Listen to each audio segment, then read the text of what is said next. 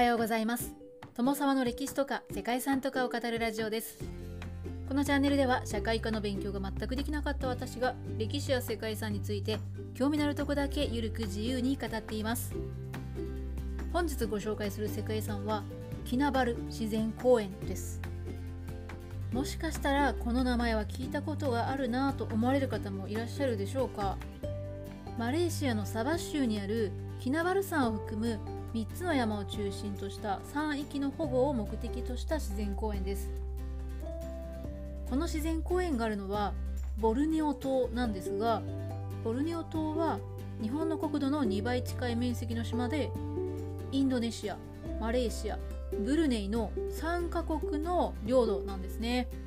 私は全然認識がなかったんですけれども島としては世界で最も多くの国の領地がある島なんだそうですね。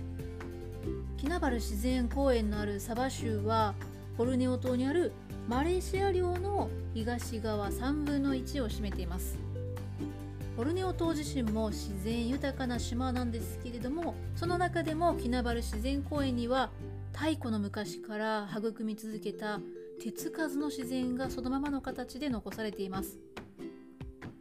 キナバル自然公園は標高4095メートルを誇る東南アジアの最高峰キナバル山を中心とした3つの山から形成されています。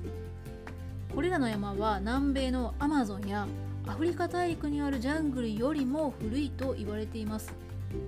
うっそうと茂る森林の中には珍しい虫や動物がたくさん生息していてまさに自然の宝庫といえるそんな場所なんですね。キナバル自然公園は2000年にマレーシアでは初となる世界遺産に登録されました。そして上級者向けの登山から観光客でも気軽に参加できるトレッキングまでさまざまなアクティビティを楽しめる人気の観光場所でもあります。一度はテレビなどで見たことがあるような有名だけど珍しいそんな植物もたくさん見られる場所のようですね。ということで本日はマレーシアにある世界遺産キナバル自然公園をご紹介したいと思います。この番組はコーヒー沼で泥遊びパーソナリティ翔平さんを応援しています。キナバル自然公園はボルネオ島北端部のサバ州にあるキナバル山を含む3つの山を中心とした自然公園です。1964年にマレーシアの国立公園に指定されました。約753平方キロメートルの面積を持つキナバル公園にはマレーシア最高峰の標高4095メートルのキナバル山があります。キナバル山は東南アジアでは2番目に高く死者の魂が山頂に登るとして地元の部族たちから神聖視されています。キナバルのキナというのは中国語で中国。バルは未亡人という意味なんだそうですね。でキナバル山の付近には中国に帰国した夫を忍ぶ先住民の妻の伝説というのが残されています。はいこのお話なんですけれども中国の王子がボルネオ島に漂流して現地の女性と結婚をしました。ところが王子は国に帰らなくてはならなくなりました。王子は必ず戻ると約束をして中国に戻りましたがついに王子は戻ってきませんでした。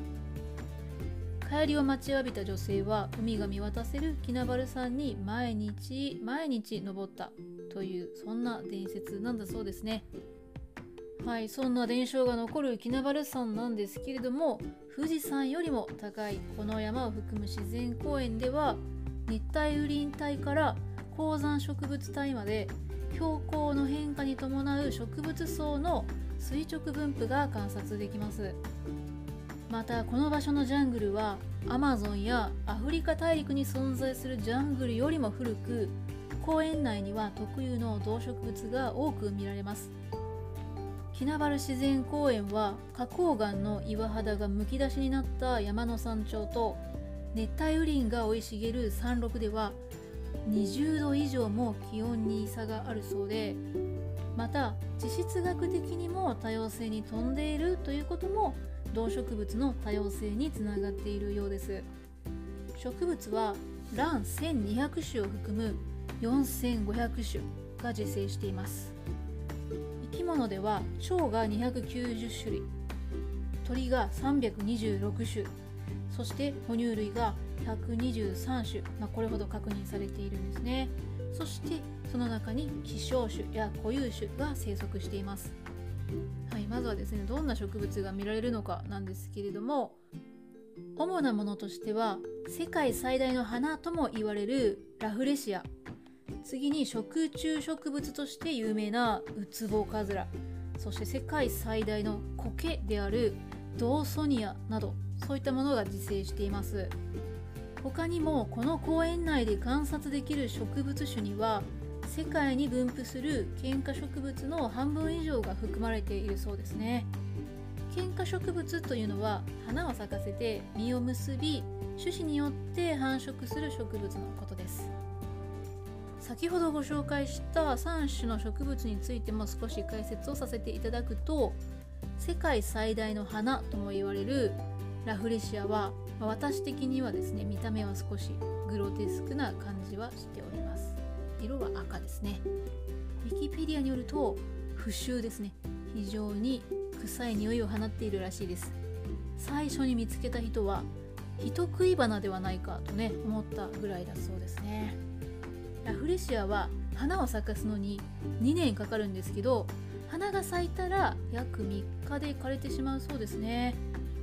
開花状態のラフレシアにはめったにお目にかかれないそうなんですけれども育ちきった花は直径1メートルにもなるそうですね。それにしてもどうして2年もかかるんでしょうかね。やはり大きいとそこまでの大きさになるのに細胞分裂に時間がかかるのかなと。かね、まあ、ちょっと気になるんですけれども。はいそしてですね食虫植物として有名なウツボカズラですね。上部が袋の口のような形状をしていて丸く膨らんだそんな形をしていますね。食虫植物といえばこのウツボカズラをイメージされる方もいらっしゃるんじゃないかなと思います。日本でも見かけることがあるんじゃないかなというふうに思います。そして世界最大の苔であるドーソニアですね。これはですね調べてもあまりよくわからなかったんですけれども特徴としては苔の割には背が高くて歯が厚いんですね。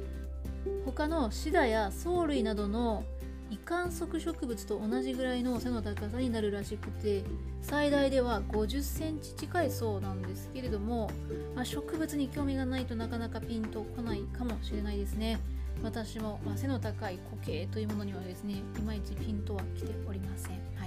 い、いずれにしても他の場所で見ることができない希少な植物が自生する場所ということですね。